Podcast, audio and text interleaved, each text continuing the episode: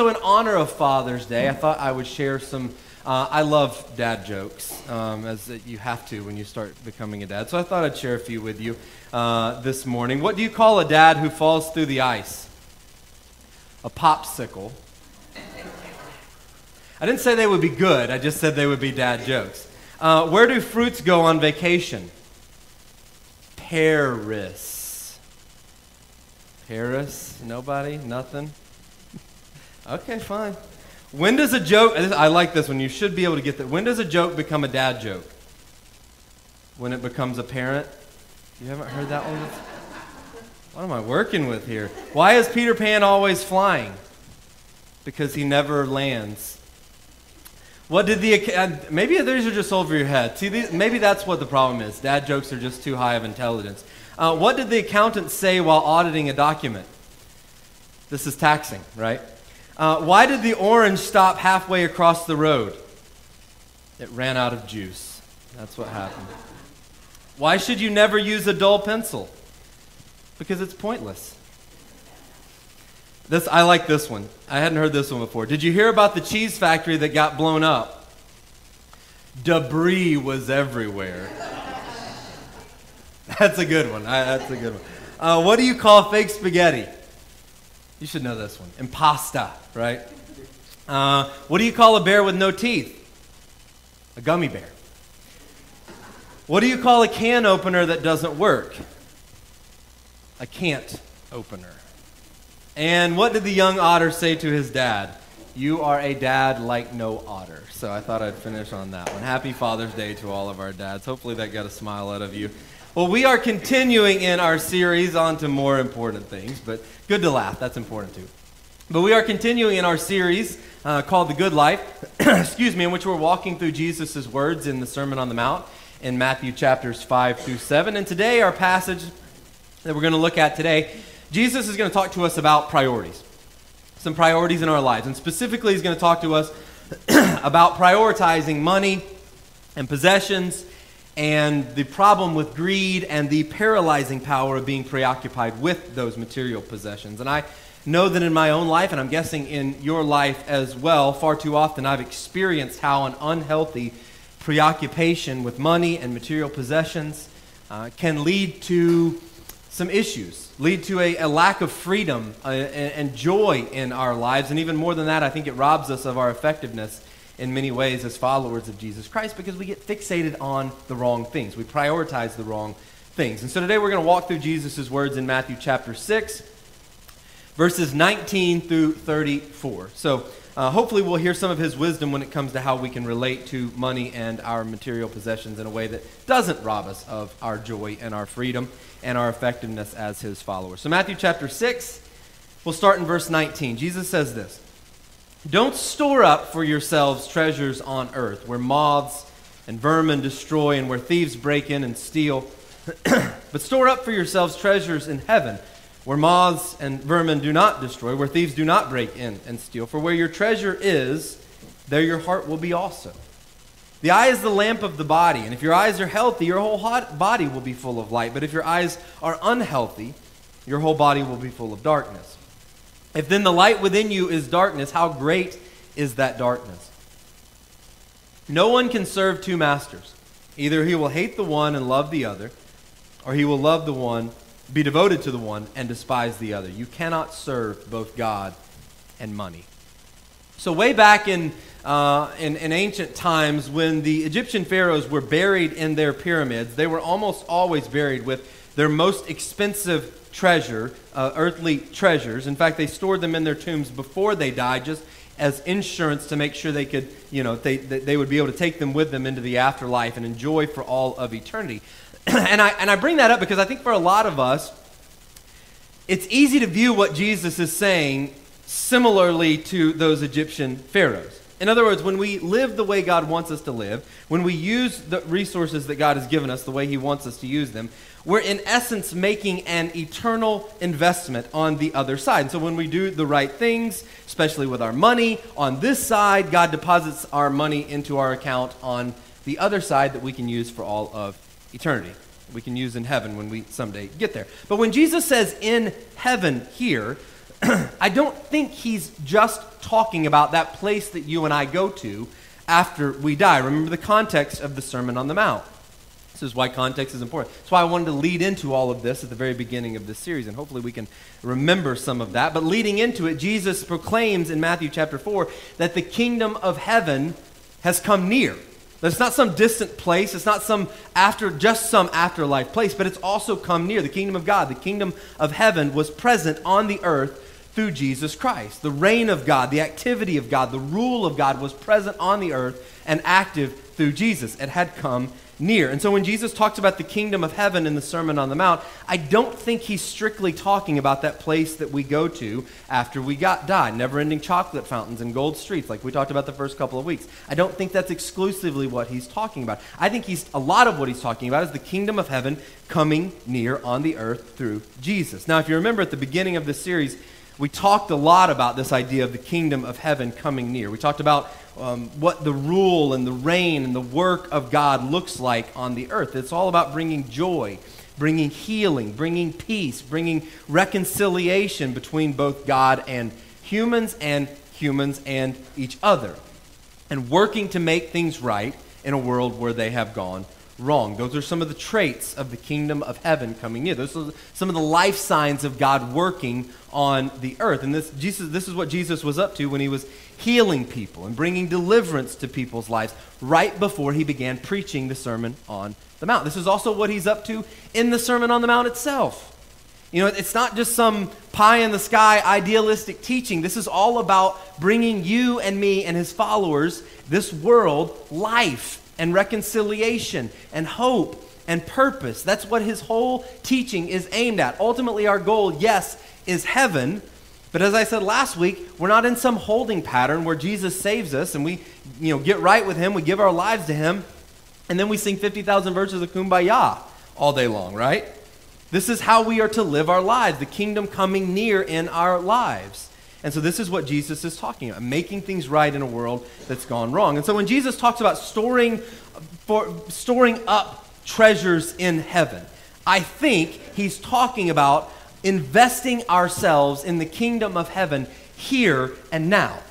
Yes, there is an element where it is, you know, we are storing up treasures in heaven, but so much of what he's talking about in leading up to the Sermon on the Mount and the Sermon on the Mount itself is about what we do here and now in terms of the kingdom of heaven, in terms of the reign of God and the work of God here and now. He's talking about us focusing our lives and our money and our resources in the reign of God and what God is doing on the earth. God is all about restoring the earth. God is all about restoring people to himself. He's all about restoring people to one another. He's all about bringing joy and peace and provision and healing and making things right where they've gone wrong. And Jesus says, treasure these things.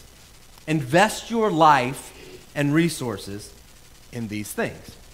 Then he goes on to say something that maybe seems a little bit disconnected from everything else that he says in this section.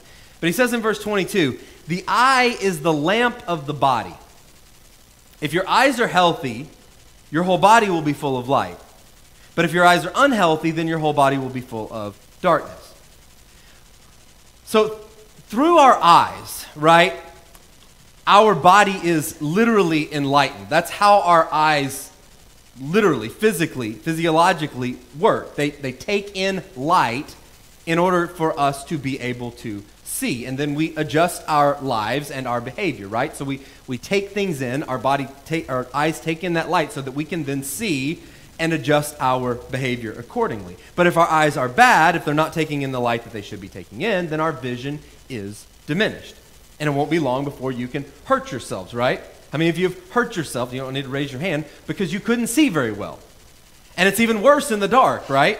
When you're in the dark, you can't see anything. How many of you have stubbed a toe, banged a knee, or even worse than that sometimes in the dark because you can't see? Your body's not taking in the light because we can't adjust to what it is that we need to be seeing. Then Jesus says in verse 21 where your treasure is, there your heart will be also. What we treasure is what our heart is focused on. And I think Jesus is using this illustration of eyesight to talk about our heart sight.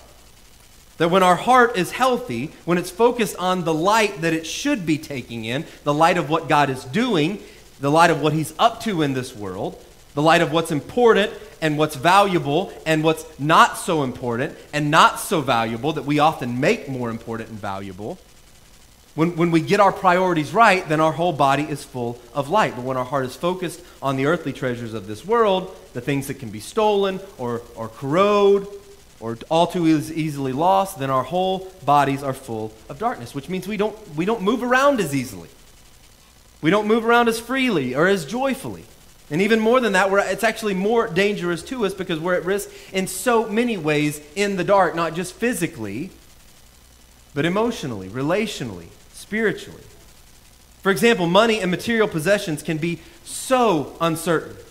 Their value changes constantly. As the old saying goes, among the things that money can't buy is what it used to, right? And we feel that especially today. Stop this morning to get gas, and it's over $5, right? And it's like, holy cow, how did we get here? I remember when I was, and some of you are like, I remember when it was a nickel or something like that. I don't know. Yeah. Um, I mean, I remember when I just started driving, it's 79 cents for a gallon. I thought that was cheap. Hey, how many of us would take that, you know? But things decrease in value, things increase in value. And the ravages of time can, can ruin things. And when my heart is too preoccupied with these kind of things and the ups and downs, then my heart is just taken all along for the ride. It's on this roller coaster of emotions, and it brings about anxiety and frustration and worry and despair. In fact, it's interesting. Jesus talks about moths and rust and vermin destroying in ancient cultures. That really was a big problem, right? It would completely wipe out things. Now, we don't deal with that as much right? We still deal with it in some ways, but we still have to deal with other ways in which our precious things are consumed. I was thinking about this. How many of you, again, don't raise your hand, but how many of you have spent significant money on something that you found that you just had to have, that you couldn't live without in that season of your life or that moment in your life, and now that thing that you just could not live without, you just had to have, you don't really use anymore? and it's collecting dust. Or maybe the only reason you use it is because, well, we paid money for it. We might as well use it, you know? It's almost like you use it out of spite, even though you don't, you know? But then you can't sell it because you wouldn't get the money back for it.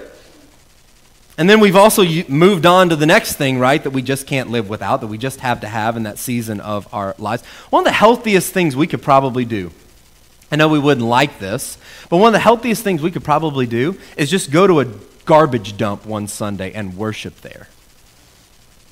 Just to remind ourselves that every single earthly possession and thing is going to end up there. Now, we would never say, have you ever driven by a garbage dump and said, man, that, that's my treasure right there? But Jesus says that's exactly what we do when we make earthly things our primary focus when we make them the center of what we're chasing after. And to live in such a way is like trying to walk around in the dark.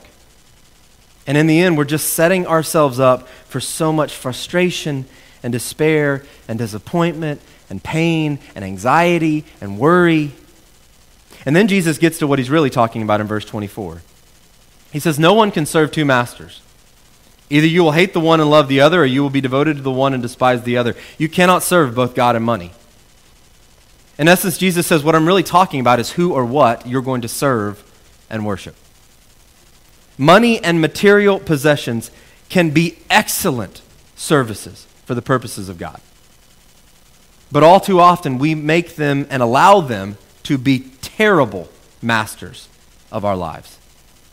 All too often, we wind up being possessed by our possessions or our desire to possess. Jesus would say elsewhere in Luke chapter 12, verse 15, Watch out, be on your guard against all kinds of greed. Life does not consist in the abundance of possessions. And the fact that Jesus has to tell us to watch out for this should tell us that we're vulnerable to being mastered by our relationship with money and material possessions. Then the question becomes well, how does this mastery happen. And that really leads us even deeper into Jesus' teaching. Let's pick up in verse 25. Here's what Jesus says Therefore, I tell you, don't worry about your life, what you'll eat or drink, or about your body, what you'll wear. Is not life more than food and the body more than clothes? I mean, look at the birds of the air. They don't sow or reap or store away in barns, yet your heavenly Father feeds them. And are you not much more valuable than they? Can any one of you, by worrying, add a single hour to your life? And why do you worry about your clothes? See how the flowers of the field grow? They don't labor or spin. Yet I tell you that not even Solomon, in all of his splendor, and he had a lot of it, was dressed like one of these. If that's how God clothes the grass of the field, which is here today, and tomorrow is thrown into the fire, will he not much more clothe you, you of little faith? So don't worry, saying, What shall we eat? What shall we drink? Or what shall we wear? For the pagans run after all these things. And your heavenly Father knows that you need them. But seek first his kingdom and his righteousness, and all these things will be given to you as well. Therefore, don't worry about tomorrow, for tomorrow will worry about itself. And the church said amen to that. Each day has enough trouble of its own, and that gets a double amen on that. The very first word that Jesus says in verse 25 is therefore. You've heard me say this before. When you see that word therefore, ask yourself, what's it there for? It's a clue to connect what we're about to read with what we've just read. And so Jesus has been talking about money and material possessions and investing in the kingdom of heaven and the importance of us being on guard against those things mastering us. That's what he's talking about in verses 19 through 24. But then the very next thing he says is, therefore, don't worry. Don't worry about what you'll eat, what you'll drink, what you'll wear. And he's not just talking about don't worry about where you'll go eat after services are over today, okay? But three times in this section, he tells us not to worry about these things. You see that connection? I think Jesus is giving us some practical wisdom here because so often that desire for material possessions and us being mastered by our possessions, that desire to possess is so often rooted in anxiety and worry and insecurity. Where you see a desire to possess, where you see a, a, a, preoccupation with money and material possessions and the things of this world, you will almost always find worry and anxiety and insecurity. Almost every time. Now, we may get anxious and worried about money and material possessions for different reasons, but in most cases, our desire to possess is rooted in anxiety and worry and insecurity. For some of us, it's rooted in anxiety over not having enough for the future. Some of us are a lot like the, um, the pro golfer, he's retired now, but the pro golfer Lee Trevino. I love the story about him. The first time he went to the U.S. Open was in 1968, and he was a struggling professional golfer and still trying to work his way up. But he got to the top of the leaderboard, way out in front after the third round, and he ended up blowing the field away. He ended up winning uh, that, that 1968 um, U.S. Open by a large margin.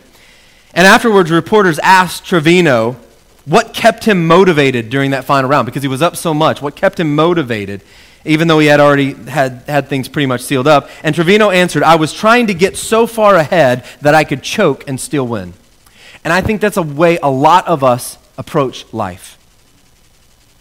That, that if, you know, we, we, if we can just build it big enough, then I can, tr- I can try to insulate myself from anything that might happen get so far ahead that we can choke and still win. For others of us, our anxiety may be not so much over the future, but rather not having the right kind of stuff in the present. So often we're, we're worried about trying to impress others or be accepted by others or keep up with the Joneses, so to speak. Like the old saying goes, we buy stuff that we don't really need, that we can't really afford for people that we don't really like. But in either case, whether it's not a, uh, uh, about whether it's about not having the right kind of stuff for the future or enough for the future, or the right kind of stuff in the present, anxiety over such matters is what gives birth to greed in our lives and it chokes out contentedness and generosity. So how do we combat anxiety over and preoccupation with money and material possessions? Well, I think there's two suggestions right out of this teaching from Jesus. We need to realize first, and we need to prioritize second. First, we need to realize that we are valuable to our Father and that He will provide. You are valuable to your Heavenly Father. Over the past couple of weeks, we've really been, I've really tried to drive this point home. That, that this realization of God our, as our Father is so central, really, to the Bible as a whole and to Christianity as a whole, but especially this section of Scripture that Jesus is talking, uh, that we're um, walking through, that Jesus is talking about. Just this importance of viewing God as our Father. In the Sermon on the Mount, okay? In the Sermon on the Mount, Jesus refers to God as Father 16 times, okay? 14 of, or uh, six, I think maybe it's 18. 18 times. 14 of them are in chapter 6 alone. So he's really trying to drive this point home in this section of Scripture of how we relate to these things in particular and how we relate to God as our Father. He wants us to get this reality because it all begins with the realization of God as our Father and that He loves us. I mean, we sing, Jesus loves me. Do we really believe that? That God our Father loves us, that Jesus loves us. And that's not just a one time realization, that is a continual and consistent reminder in our lives because, in so many ways, overcoming anxiety and preoccupation in regard in general, but in regard to these things specifically, has everything to do with how we see God. Do we see Him as our Father who loves us and cares for us and provides for us? And what that means is that for those of us who are anxious over not having enough in the future, we need to remember that God feeds the birds who don't reap or sow or store away in barns. He clothes the grass of the field beautifully, even though it's here today and gone tomorrow. And the birds in the grass aren't anywhere near as important to Him as you are. And if He does that for them, how much more will He do that for you and me. And for those of us who are preoccupied over not having the right kind of stuff in the present, this means that we need to refocus our lives from a standpoint of having that relationship with God as our Father. We need to find our sense of identity in Him, not in our stuff, not in our clothes, not in, you know, uh, hey, it's not, you should give good gifts to your dad today. But you're not defined by the kind of gifts that you give or the kind of gifts that you get or what you can afford to give your dad or what you can't afford to give your dad today. We find our sense of identity in who God is and who He says we are and what we mean to Him and what He thinks of us instead of what others think of us on the basis of what we have or what we don't have. The bottom line is that greed and insecure, sorry, anxiety and insecurity is so often the breeding ground for greed and for running after all these other things, as the pagans do, as the world does, Jesus says. And then, secondly, when it comes to combating anxiety over and preoccupation with money and material things, I think Jesus is calling us to prioritize the king and his kingdom over our things and our kingdoms. Jesus says, But seek first, not seek also. Seek first his kingdom and his righteousness. Seek first his reign his work, His activity in our lives and in the world around us and through us. Seek first His righteousness. Seek first where He's working to make things right in a world that's gone wrong. Seek first those things, and God will take care of all the other stuff. Now, check this out. In Matthew chapter 6, verse 10, we looked at this last week. Jesus teaches us to pray, Your kingdom come, your will be done on earth as it is in heaven. And now he's moving from praying for the kingdom of heaven to come to pass on the earth to now investing in the kingdom to come to pass on the earth. And remember, Jesus is saying this to uh, you know, a group of people who don't have full bank accounts. They don't have the you know, IRAs and, and 401ks and this and that. He's saying this to people who are already living a day to day existence. They're living under the, the, the, the, the taxation of the Roman government. These are just blue collar workers and peasants. And to them and to us, he says, Seek first the kingdom and his righteousness, and all these other things will be added to you as well. Don't worry about what you're going to eat or drink or wear. Don't you think your heavenly Father knows that you need them? Do you think Jesus that God's just up in heaven saying, "Well, I you know, hope I hope, you know, do they really need that?" God knows what you and I need. The problem is we think we know what we need better than God knows what we need. But he says, God knows. So don't worry about those things. Don't worry about tomorrow. Invest in the reign of God the kingdom of God today. Now, let me say that we do know from other places in Scripture that there is a place for planning for the future. I'm, I'm not saying that, okay? But all too often, I think we, we take this idea of planning for the future and we throw it up as just this cosmic shield to keep us from doing the right thing in the present moment when it comes to seeking the kingdom of God first.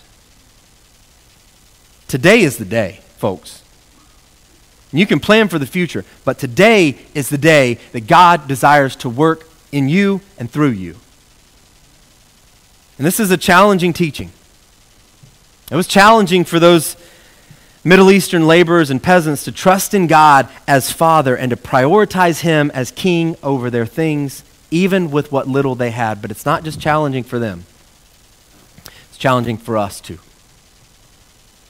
Challenge to trust in the provider more than in the provision, to trust in the blesser more than the blessing and to prioritize the king and his kingdom over our things and our kingdoms. Because the reality is, we can't put him first if we're giving him what's left over. You know, we have in God we trust engraved on our money, stamped on our money. The real question is do we have in God we trust engraved on our hearts? Because that's what Jesus is really getting at. Because we're not just called to pray for the kingdom of God to come to pass on the earth, we're called to invest for the sake of the kingdom coming to pass on the earth. The reality is that at some point, as good as God is, all the blessings, all the provisions that you and I enjoy in this life will someday be gone. In fact, they may be gone tomorrow. You're not promised that they'll be here tomorrow. But there's a difference between the blessings and the blesser, between the provisions and the provider. And just because the provisions and the blessings are gone doesn't mean that the provider and the blesser is gone. They may not be there tomorrow, but He will. They may change, but He won't. And knowing and believing that can make all the difference in the world in us continuing to seek first the kingdom of God today.